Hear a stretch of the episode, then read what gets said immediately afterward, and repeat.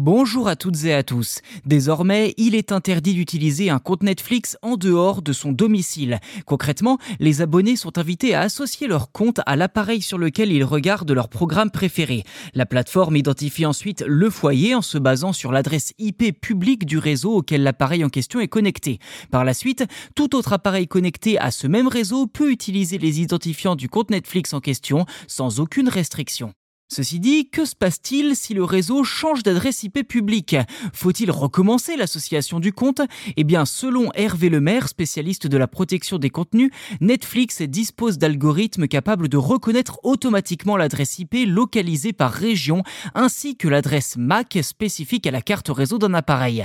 Ainsi, en étant relativement flexible dans ses critères de localisation et en prenant en compte diverses données liées aux habitudes de visionnage des abonnés, la plateforme aurait une marge d'erreur avant de gêner les utilisateurs. De plus, Netflix a déjà annoncé certaines exceptions permettant aux utilisateurs d'accéder à leur compte depuis différents réseaux, notamment pour les voyageurs réguliers.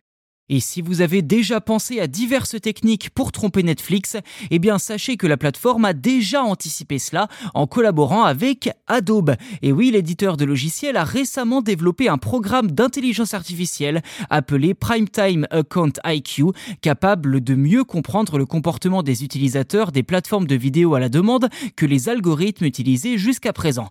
Ce programme serait en mesure de détecter le partage de comptes là où les méthodes plus traditionnelles échouent parfois et si certaines plateformes comme Prime Video se moquent ouvertement de Netflix et de son opposition au partage de comptes, d'autres pourraient suivre son exemple. En effet, Adobe a également établi un partenariat avec Disney Plus et HBO Max.